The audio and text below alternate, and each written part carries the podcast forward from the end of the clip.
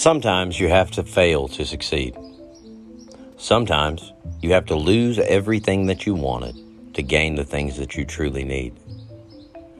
Sometimes your life has to be burnt to the ground so that you can grow back the best possible version of yourself.